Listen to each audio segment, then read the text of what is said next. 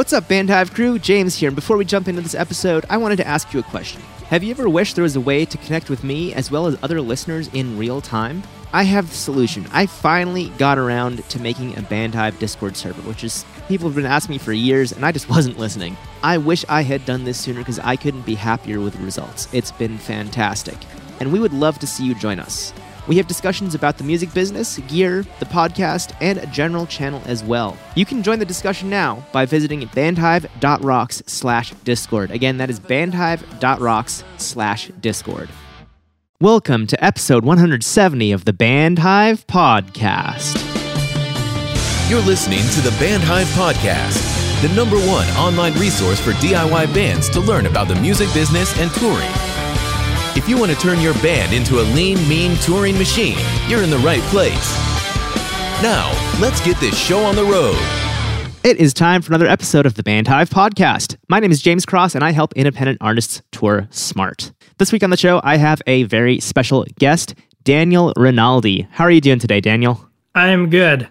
I'm glad to hear that. So the reason I wanted to have you on the show is that mental health is something that is incredibly important in the music business and is something that I feel, I don't have the statistics to back this up, but I feel is disproportionately affecting musicians and creatives as a whole. And you happen to be not only a musician, but also a mental health counselor and a certified grief counselor. So I'm stoked to have you here and talk about what artists can do to improve their mental health, make sure that they don't end up completely falling apart, because that's not what we want. We've seen too many artists over the years who just end up either falling apart, they burn out, or they end up killing themselves, all kinds of nasty stuff that we don't want a single person to have to go through.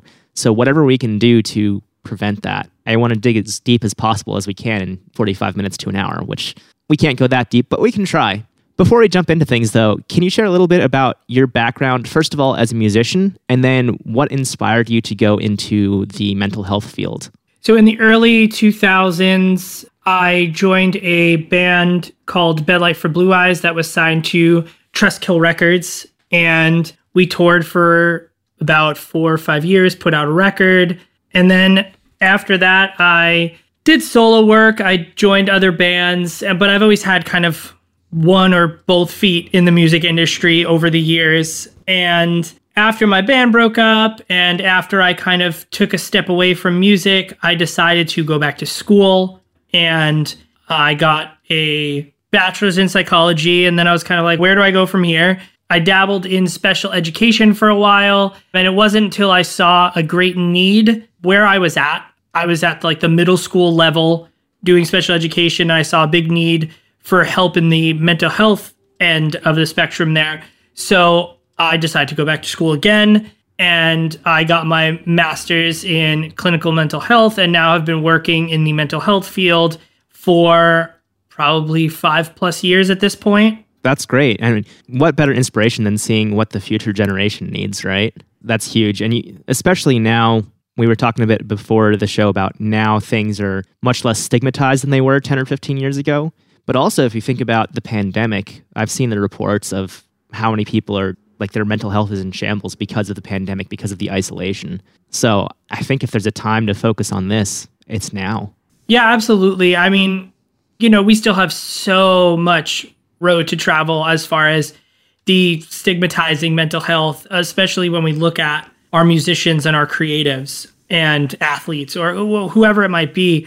So we have such a long way to go, but we are definitely making strides, especially with podcasts willing to talk about it and artists and creatives that are brave enough to come on and talk about their own experience, because that helps some 12-year-old kid who's struggling in the same way look at it and go, wow, you mean I can tell my parents about this, or I can go to my school counselor, or I can ask to go to therapy. It just helps, more and more of the younger generation to kind of get involved in their mental health and be open about it. Yeah, absolutely. That seems so important, just that, like, it's okay to talk about it. And I think that's what a lot of people historically didn't realize. Like you were mentioning before, people just kind of bottled it up or they self-medicated, and that's not healthy. When I look back to my time, in the early 2000s, especially coming from the musician, like touring band side of it, no one talked about mental health. No one talked about anxiety. No one talked about depression.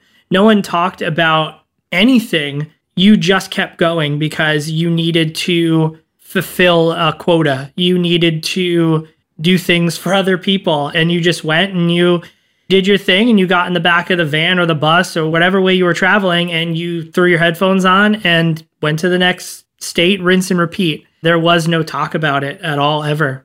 Yeah, which to me, that sounds awful. If I were in that kind of situation, I don't think I would handle that well either. Having somebody you can talk to is so incredibly important. I got asked one time, like, if you were you now in your band then, do you think things would be different? And I was like, well, yeah, my anxiety would have been way down. My want to isolate from even my band members, guys that I was sharing the road with, guys that were like my brothers. There were days where I was like, please don't talk to me. Please don't come near me.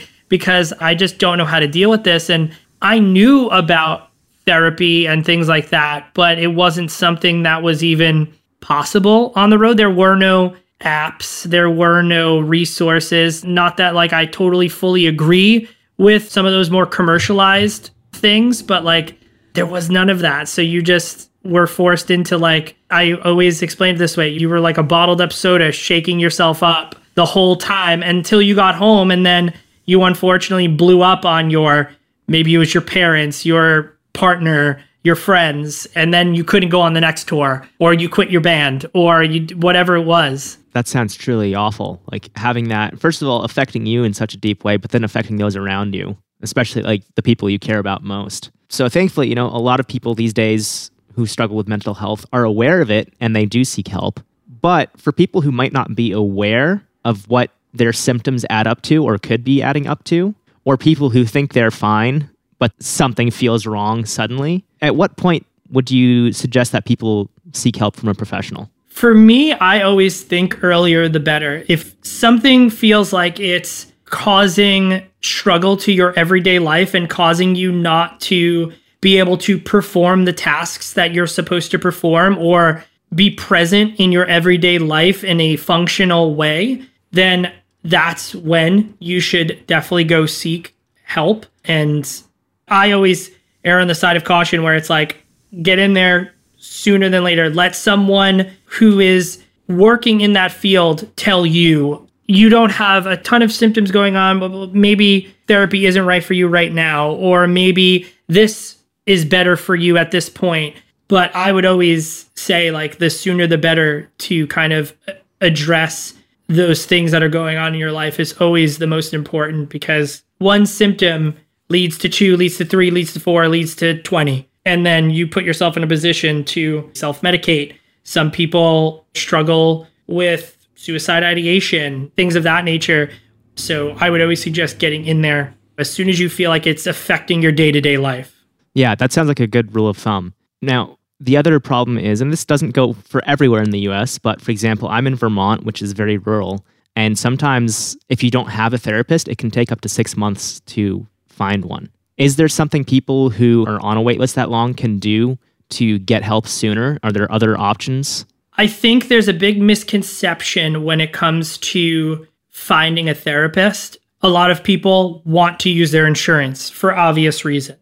It lessens the cost. Sometimes it's completely free, whatever it might be. I would go in and look at your resources and look to see who provides things like sliding scale. A lot of private pay providers offer significantly discounted rates.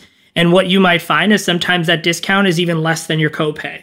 So there's a lot of information that people don't have, or they hear private pay and they go, oh, that's going to be a lot of money. I'm going to have to be paying someone $200 and something. There are a lot of people out there that will provide that. There's also, for every person with a 6-month wait list, there are people out there that have pro bono spots on their caseload. I know for me, I have a lot of discounted rate pro bono spots. I always offer that through the group practice I work for, allowing those spots for people who maybe aren't able to use their insurance, don't have insurance, but you have to know that that exists. People don't know that. People don't know how to ask for sliding scale, discounted rates. So communication is key, and knowing what resources are available to you in a place like Vermont, or even more remote, right? Like even a place that where maybe there's 2 providers in your whole area, where you go to Boston, there's probably 6, 7, 8 100,000 providers within like a 10 block radius, as opposed to a small town in Vermont where you're like, there's only one mental health counselor and they are booked until 4 years from now. With the mental health crisis that is all over the country, the wait times are incredible. Yeah, I think that's a huge part of it. First of all, I love that you brought up these other options like the sliding scale or even pro bono if people ask for it. And I imagine that probably a lot of musicians will qualify for that just because of the nature of being a musician with relatively unstable income. Maybe you're not even turning a profit on your tours, that kind of stuff. If it's income-based, that's probably a very good option. But also, yeah, just imagining like in Alaska or somewhere out there, you were saying a tiny town, some people are incredibly isolated and, you know, they don't leave their town for weeks on end. And that alone seems like something that would contribute to mental health issues, like not getting out of your little bubble. And one thing I've also found helpful, and it's the way everyone consumes now, is getting onto some of these platforms and asking questions. Some of these social platforms. Twitter is, although it has its moments, we all know that, and any social media for that matter, but I found Twitter to be one of the more helpful ones for being able to reach out and say, I'm looking for someone in this state who provides this for this amount of money, or takes this insurance, or provides pro bono. And more times than not, someone will be able to point you in a direction. Obviously, I can't practice in Vermont, but if you message me and said, hey, I noticed you're a counselor, I'm really struggling to find somebody, I can't help you, but I can help you find a resource, find something. So don't be afraid to reach out as well, because there are people out there that even though they can't help you directly, will be able to help you along your journey. You say you couldn't help someone who's in Vermont. That means you're licensed in Massachusetts? Yeah, Massachusetts. I used to be in Florida. It's just too much keep track of all that when you're not in that state. So it's just easier to practice in the state you live in. Yeah, and I would imagine that there are plenty of people in Massachusetts for you to help, that it's you're not starving for clients. You have more than you can take on, probably. I'm almost full. I'm almost at capacity. But hey, if you're in Massachusetts and you're listening and you're looking for mental health services, if I can't help you, I could find someone who can. At Daniel Rinaldi Music is your Instagram, but you also have MyNoise.co as well as at MyNoise.co. So that's a website and an Instagram handle. If people want to reach out, which of those three options is the best way to get in touch with you? Any of them. I check them all the time. I've learned from being in a band, things like social media, things can fall to the bottom or get put in a different folder. So I always constantly do like a sweep of all of those things. Ones that have like my actual name attached to it, I check more often. MyNoise is kind of like my alter ego. It was my way to attach the thought of being a musician and the thought of being a therapist into the same idea of like, it's me, but there's a name and there's a imagery there that people can kind of maybe get something out of. So yeah, D. Rinaldi Music, Daniel Rinaldi Music, I'm not hard to find. Okay. And those will all be in the show notes as well at bandhive.rocks/170. That's the number 170. Any of Daniel's links or anything else we mentioned will all be there. And that way you just remember one link and you can click on everything and find Daniel that way as well.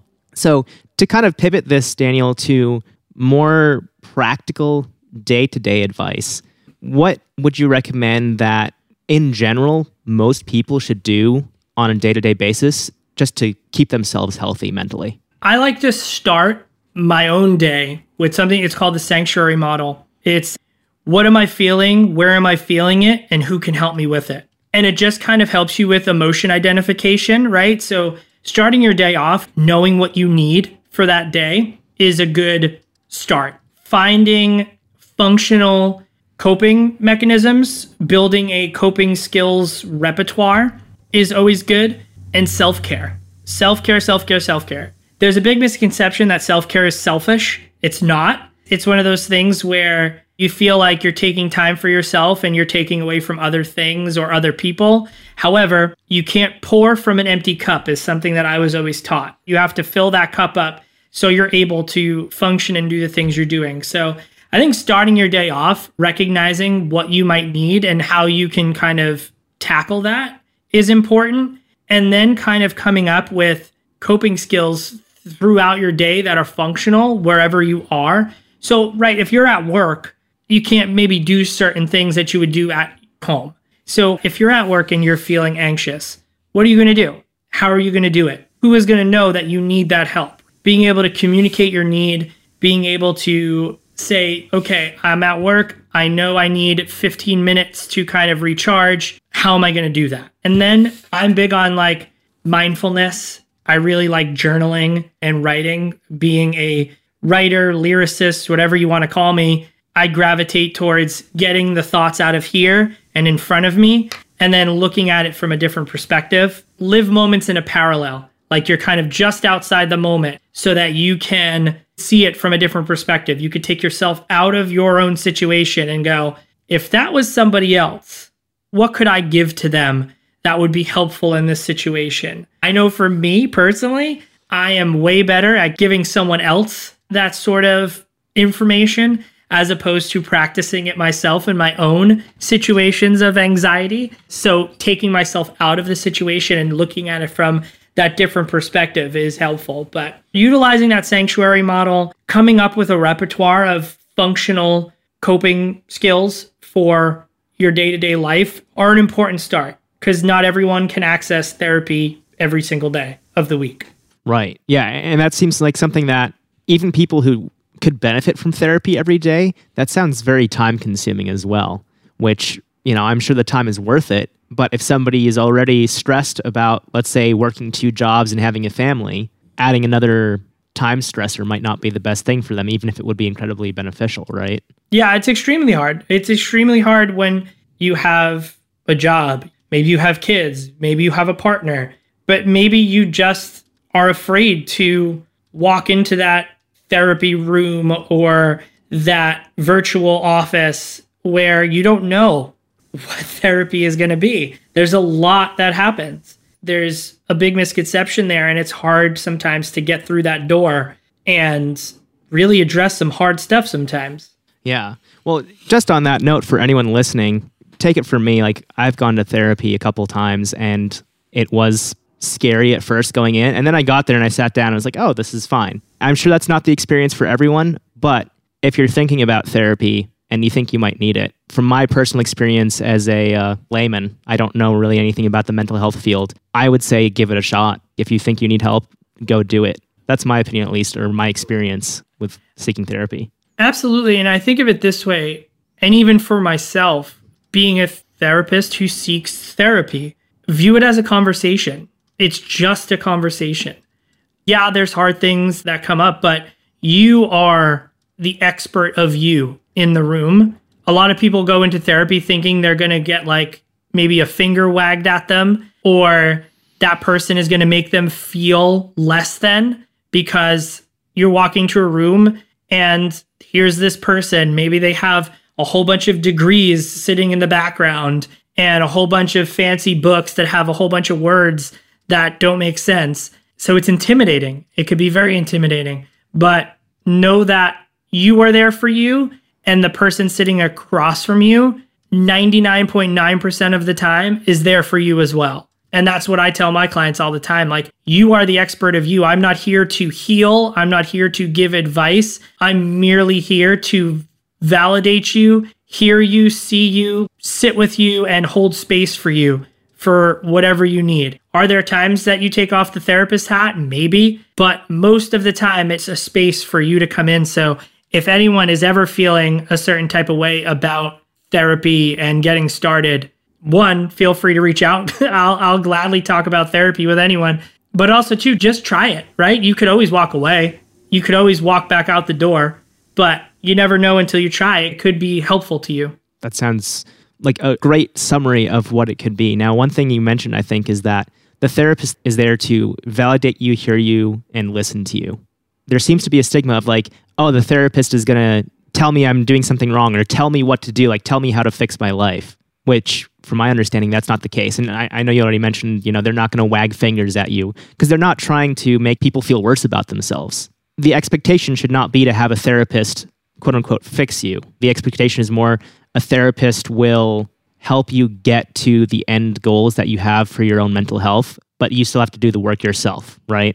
Absolutely. The best way I always explain it is I try and be the person that holds a mirror up in that session for you to look at and you to recognize certain things and you to know that you have the ability to do all of this stuff. Like the old school driver's ed cars, right? Where the person sitting has the steering wheel just in case we make a wrong turn. So my job is to go, maybe go this way. Maybe try and go this way. You didn't want to turn down that street. Why? And giving someone the space to, yeah, do the work themselves and be there as someone who's going to sit and hold space and allow them to say what they need to say, feel the way they need to feel, and provide what they need to move in their life, to know that they can do it, that they can increase their ability to do something, decrease their ability to do something. It's not my job to sit there and be like this healing advice guru. The person will always be the expert of themselves. They know themselves the best, and they know what they're capable of and what they can do. I'm just there to give them that space to know that. Yeah. Essentially, you're giving them the tools to better understand themselves. Yeah, it's definitely a good way to put it, right? Like, it's providing them with certain things where they can go and take it and say, like, this works for me, this doesn't work for me, this works for me, this doesn't work for me. And the things that do work for them hopefully decrease some of the things that they're coming in with and recognizing that are hindering their everyday. Okay. Well, because not everyone is going to seek therapy, which I hope everyone who needs it does. But we're both involved in the music scene. What do you suggest that anyone who's listening can do to support their friends who are struggling? What I would hope, and this is a big hope as it comes to the music scene, is that there becomes more of a focus on the mental health of everyone, not just the artist, right? The techs, the tour manager, the production, and I think we need to talk about it more. I think there needs to be resources in place. Like, if I'm a booking agent, I should also be looking for local resources. How do we become more informed as a scene to help the artist, but also help the fan, right? I think that's something that we miss out on sometimes. There's a big disconnect. Ways to support is like open and honest communication, talking about these things and providing a space to do so, because I feel like there's not really a space to do so right now. I mean, some artists do it, some fans and friends do it, but I don't think we're at the like pinnacle of mental wellness in anywhere. I mean, anywhere. I don't think we're at the pinnacle of mental wellness anywhere. But yeah, I think we have to be more open and honest, and we have to start saying, we're not doing this correctly. How can we make it better?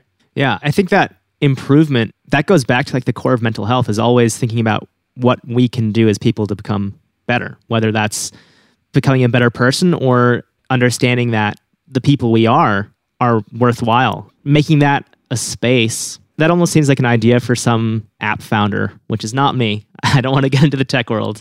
That seems like a big opportunity there to say, hey, this is a place where you can go collectively and discuss mental health in a safe and supportive environment. I have a million ideas, but some of that is increasing that community and breaking down these things that were put in place way before you and I were around, especially when we look in the music scene. There are power dynamics. There are all sorts of different things that are at play that don't allow for those communities to be built. So there's a lot of work to be done before we can build that. One of my biggest things is the artist to fan power dynamic. And how do you break that down so that we are able to decrease some of that power dynamic? So it does make it an easier environment to build a community in. And it makes it more welcoming for the patron and also for the artist. We see a lot of that that's cropped up over the past couple of years of like, this is not a mentally well place. And when people aren't taking care of themselves, things happen. And in order for those things not to happen, what do we need to do? First, we need to address that there actually is mental health issues, or there are other issues. And that starts at the top, right? That starts at the label.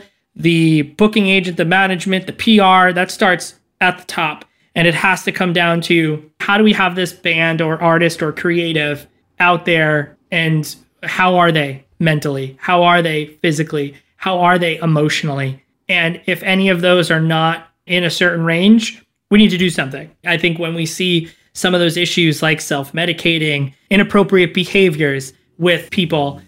So I think increasing the knowledge and resources and actually having the people that are making the money involved in that process, and not just saying like, when you're home on your own time, go to therapy, and we trust that you did it. We trust that you're all taking care of yourself, but actually caring about everything as a whole instead of just one kind of piece. Yeah, so adding top-down accountability to the equation to make sure that no one gets left behind, essentially. That's a lot of what we see now. And we see a lot of issues surrounding like labels and different people that just don't know how to deal with those situations. And then it decreases the trust from the consumer. And then you see things fall apart, or it not be the healthy scene that it should be, right? If I'm just speaking about music, you know, especially if we're looking in the emo genre or the post-hardcore or the metalcore scene, whatever that is, a lot of those kids, adults are going there because that's the only place they can be themselves. That's the only place they can get out of maybe an abusive household or bullying at school or whatever. But if they go there and they feel unsafe there too, where else are they going to eventually go? Or what else are they going to eventually have? Nothing. That's where we see an increase of teens and adults just not in a good place. And we as the people making money off of them should think of that as well, if that makes sense. Yeah, in a way, you don't want to bite the hand that feeds. You want to make sure that you're caring for the hand that feeds. Absolutely. And I think the more and more bands are willing, and there are a lot now that are willing to talk about mental health and are willing to talk to other people about mental health. When that happens, there is success. When you have a band like Dayseeker is one of like my favorite bands right now, right? Rory is willing to talk so much about his mental health struggles. And I think what happens when you do that is you have a fan go, wait, he's not on this pedestal that I had him on. He's just like me. And it creates a healthier dynamic, and it creates a healthier relationship, and it creates a safer place because he knows, they know, the band knows. You build this environment that's just much more healthy than some of these other bands or some of these other artists that we've seen that take that power dynamic to the max and abuse that power. And it creates an unsafe scene, and it creates a place where people don't want to be. 100%, especially the scandals that surrounded the scene, and still do, but especially from like 2015 to 2018, it seemed like every month there was another band that something came out of how terrible they were as human beings. I'm glad to see it seems to have slowed down, but the fact that it's still happening and these bands are still going out and doing things shows that there's still a clear crisis. They need help. Yeah, for sure. I mean, and it's one of those things where sometimes we need to throw nostalgia aside, and we really need to recognize just giving like the singer of a band a year off so that things blow over and then bringing him back and rewarding the band with like an arena tour isn't healthy. And that's not what should happen. You just told all of the people who had the strength to come forward and the bravery to come forward towards someone who is on this pedestal, right? You just told them they don't matter. And then you told everyone else that was behind those people supporting them that they don't matter. And what you told them that what does matter is filling your pockets with money. And sure, people love money, makes the world go round. But at the end of the day, we need to make safer spaces and recognize that those things aren't okay, and people need to be held accountable, not just the perpetrator, right? Or the person that is doing things that are inappropriate, but we also need to hold these labels and these management companies accountable as well when they knowingly put these bands back on tour or get them these giant festivals. I remember making a remark when I think it was like the When We Were Young Festival, if that was it was called, how many bands that were problematic were on that bill, and everyone threw everything out the window because of nostalgia, because they wanted to feel the way they did when they were 16. That's cool, and that could happen, but we don't need to continue to provide a space for people who aren't willing to make a safer place for the people that are coming to shows. Yeah, absolutely. You don't need to provide more opportunities for the culprits to hurt people. I 100% agree with what you're saying about starting at the top and making sure that, like you say, it's about money. But you know what? There's probably 100 other bands that could have been on that bill, which I think was like 65 bands total. 100 other bands that people care about just as much who haven't hurt people. And I'm not saying at all that every band on that bill hurt people. But there was a good handful, maybe two handfuls on there. It's like, yeah, did they have to be on there? No, they could have been replaced by anyone else. Yellowcard, for example, could have been on it. As far as I know, there's nothing against them, at least as of now. I hope not. But I think Brand New was on that, weren't they? I might be saying the wrong band name right now. I don't know if Brand New was on there, but I'm pretty sure that Brand New is going to do some sort of touring. And to allow that to happen and be rewarded, it's not okay just to go away for a little bit, think it blew over, and then come back. Or it's not okay to like put out these like victim blaming statements on 6 different social media avenues and then come back and pretend nothing happened when like you apologize first, then on this like other social media platform, you blamed the victims. And then on this other one, you totally took back your apology, you know, sort of thing. So it's like the powers that be are the ones that are going to be able to say, listen, this is what needs to happen. This is what's going to happen. And if not, then sorry, we're not moving forward on putting you back out on the road. These things are going to happen again. Because let's face it, these allegations get thrown out there. These things get thrown out there. And because some of these 16 to whatever, and sometimes younger-year-old people don't have the loudest voice in the room and don't have the resources and the money, oh, it never did anything because they dropped their charge or they dropped their story. Well, they didn't probably have the money or resources that a band that just sold 1 million records does. They might have been bullied into it. They might have gotten a cease and desist. And we've heard those stories. So it's one of those things where I think creating a safer scene needs to come top down. And the bands that are the ones that are doing the right thing are the ones that need to like lead the charge. Big voices aren't willing to talk about certain things. And I think that needs to change too.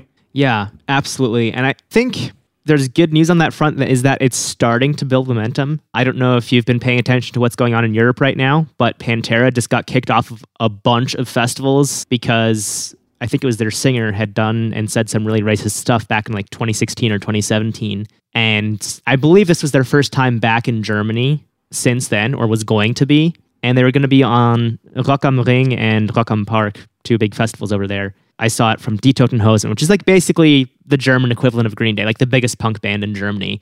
And they were basically saying, hey, we hear you. Unfortunately, we can't do anything. We didn't book it. So we agree that they shouldn't be here. However, all these other bands like Anti-Flag is still on the bill. Like all these other left-leaning punk bands are still on the bill. And since they're okay with it, like we're not going to bail because we're the headliners.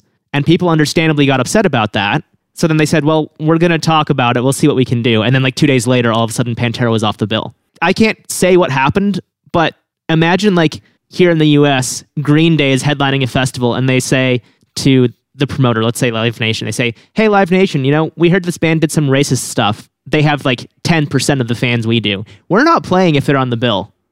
Live Nation is going to say, okay, Green Day, you got it. They're gone. And unfortunately, imagining that unless there was a clause in the contract that Pantera has that said they don't get paid if they do something terrible, they're probably still going to get paid for the appearance, but they're not on the festival and they're not going to get booked again because now that promoter knows, hey, people aren't happy with this, so we're going to lose money again if we book them and then have to kick them off. So there seems to be some progress there, and I hope that expands because everybody is very aware of racial injustice right now.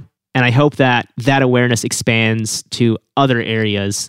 So predators in the music scene, bad people in general in the music scene don't get those opportunities. So they stay off of those bills in the first place. I'm hopeful that what's it hurt for some of these labels to lean into mental health professionals and other people to like be on board. Part of the thing is a lot of these places, they don't know how to do it. And realizing just because you're a president of this label or whatever you might be in the scene, it's okay to say, I don't know how to do this, or I don't have the skills or the tools to do this, so I need to ask for help. Instead of just going like, man, we're just going to throw it out there and we're going to do it.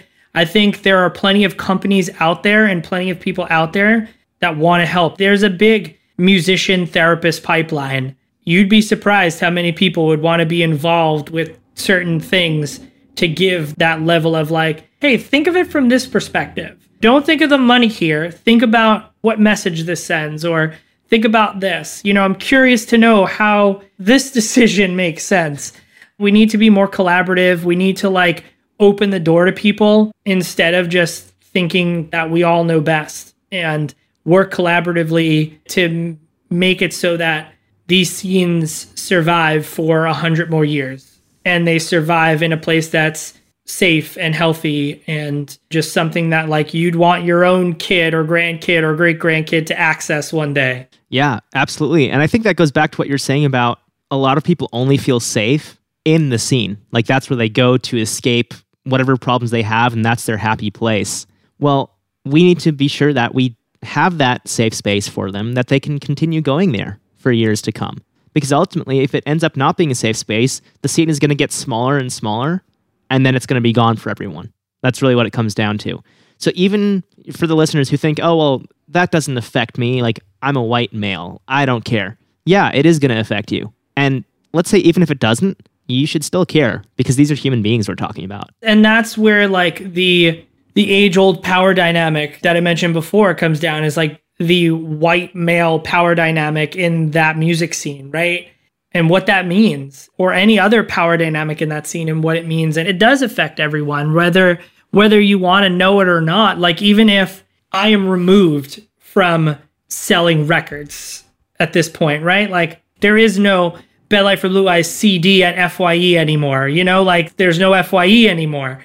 So it's not happening. If I'm not willing to collaborate and help where I can, and that scene dies, a whole part of my life goes away, and a whole part of this legacy goes away. So people need to start thinking of like, well, what does it matter? Well, it does matter, because I want to continue this scene, and I wanted to continue in a healthy way, because that's how I wanted my scene when I was involved in it to be. I wanted it to be a place where a kid could come and feel accepted and feel like they could have rainbow colored hair, a piercing through every inch of their face, and come to me and say, wow, your music helped me. I'm going through a rough time at home, and this really helped me, or this song saved my life.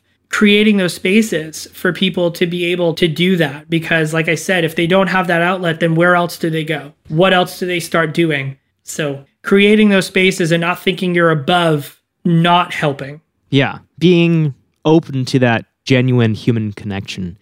I see we're coming up on an hour here, so I want to be respectful of your time. I have a couple more questions if you got a few minutes still. Absolutely. So the first one, this is less philosophical and more practical now, because we're both in the Northeast, where it's short days, gray, cloudy weather most of the winter. And in the music scene, most people end up being inside quite a bit, whether that's because they're in a van all day and then they're playing a show all night and then they sleep till 2 p.m. or whatever, or just because they're locked away in a studio at all times. So something that awareness has been increasing around the last probably 10 or 15 years is seasonal affective disorder. For people who might be affected by that, which I imagine there's a lot of listeners who are, what would you recommend people do to start getting some options going to help treat that? I definitely think focusing on positive experiences, like building positive experiences into those times, right? So if you're someone who knows that this is something that affects you or is something you deal with, build time into that time of year to provide experiences or moments for yourself. Maybe that's time to start a new hobby. Maybe that's time to plan a getaway. Maybe that's time to plan some social get-togethers. I know, like, you know, we're in the age of kind of post-COVID. Maybe we're going back to pre, but something that helps is planning, building experiences into that, building a support network Social supports and family supports are so important. Try to have a system where you can reach out to people when you are feeling that way and they are aware of what you might be going through and they might know how to help you. I always say communication, don't bottle things up. Don't sit there and isolate and bottle things up. Open up the lines of communication. For me, I always try and balance into my day, like getting outside, even if it's just walking outside, getting that fresh air into your lungs, moving your body, like getting that nervous system going, like disrupting a lot of those feelings and emotions is so important. Those are some hopefully maybe helpful tips for that. Yeah, I think so. Like basically breaking up the monotony of winter isolation. Get out there, do something different. Use curiosity to build adventure and hope into that season or that time period. If you're a tech person, there are like different lights and different things of that nature. But I think overall, finding a balance that works, communicating, building a support system, and planning things that will disrupt the isolation and the want to kind of just like, you know what, I'm just going to go back on my couch or in my bed and not do anything or anything like that. So I think those are a couple things that, hey, at least try them. Yeah, they sound very practical, and at least to me, they sound fairly easy to do as well. So I think that's a very good thing, and I hope that the listeners will soak these up as if they would soak up sunlight and go get out there. All right, Daniel, thank you so much. So we already mentioned if people want to get in touch, at drinaldimusic on Instagram, at mynoise.co on Instagram, or mynoise.co, the website. People can get in touch with you through any of those. Additionally, you are with BH Counseling and Wellness. So for people in Massachusetts, they could reach out to you there, right? Which is bhcw.llc. Is that the best place to book appointments with you if somebody's in Massachusetts? Yeah, if someone's in Massachusetts, we provide individual therapies, we provide workshops, we provide all sorts of wellness things. So yeah, if you're in Massachusetts and you are looking for therapy, you're looking for some sort of workshop, and if we don't provide it, like I said, we can find someone who provides it, or it might be something that we'll be like, hey, that sounds like a great idea. Let's make it happen. Yeah, so bhcw.llc is definitely for any therapeutic need in Massachusetts. Feel free. Nice. Yeah, that sounds like an amazing and supportive environment, hearing how you talk about like, hey, we're down to try anything and see if it works. Especially creatives might not want like the rigidity of a system and this is how it's done. They might say, no, this would work better for me if we do it this other way. So I think that's a really great method to follow. I'll leave you with this one thing, especially if there are creatives listening, right? And this is how flexible and interesting therapy could be. There are sessions where I sit on a website platform and we create beats and music together. And through that, we identify emotions where sometimes we're not able to verbalize them. We can find sounds and different things that are representative of how we're feeling or what we might be feeling. And that allows us to then continue to talk. But it's not me wagging my finger. It's me being like your hype man going like, oh my goodness, like that sounds so good. Do that. All right. What were you feeling? How does that represent your day? And that's so much different than sitting in a cold, sterile environment where you feel like you're just being talked at. So there are other ways. And there are creative things that are available to people. It's just a matter of finding the people that will do that. And I think my home in BH Counseling and Wellness is a place that provides that for me, but also helps me to provide that for others. That is so cool. Like I never even imagined that could be used as therapy. And that sounds like exactly what people who are listening to the show could benefit from. So I hope that there's somebody from Massachusetts who can benefit from that. Or if you're not from Massachusetts, that you can find somebody who will do that with you. Well, Daniel, thank you so much. It's been a blast talking to you. I really think that this episode is going to be useful for our listeners. Are there any parting words you'd like to leave the audience with? One of the biggest things that I've been saying lately is be curious.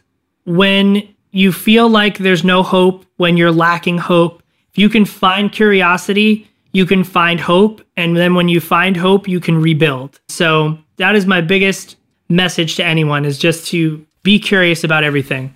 Ah, that's amazing. I love it. Daniel, thank you so much again. I hope you have an amazing day and best of luck. Thank you.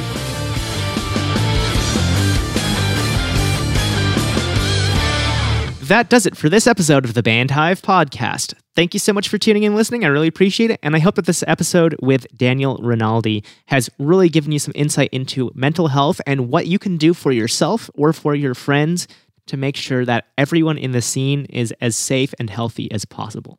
I think it's really important that we, as creatives, stick together as much as possible, just because of in the creative world, there is so much that can be done for mental health or neurodivergence or things like that. You might remember, if you were listening a few episodes ago, where I mentioned to Matt that a lot of my friends are neurodivergent and specifically have ADHD. And Matt said, oh yeah, I have ADHD too. That just goes to show how common things like this are. And the more we understand how people work, how our brains work, and mental health in general, and are accepting to discuss these things, the better mental health will be in the scene.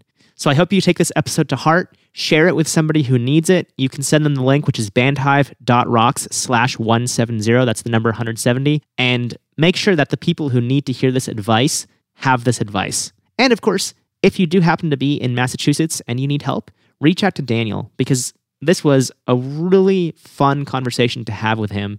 It was easy to talk to him. And as much as it was a serious subject, it didn't feel like it was weighing me down. It just felt like, hey, we're having a conversation about this. It's an important topic. But at the same time, we're not getting dragged down by this, even though it's a heavy topic. So if you do need help and you happen to be in Massachusetts, please reach out to Daniel, because I think he would be able to do a lot for you. We'll be back with another brand new episode of the Bandhive podcast next Tuesday at 6 a.m. Eastern, right here in your favorite podcast app. Until then, I hope you have a great week. Stay safe. And of course, as always, keep rocking.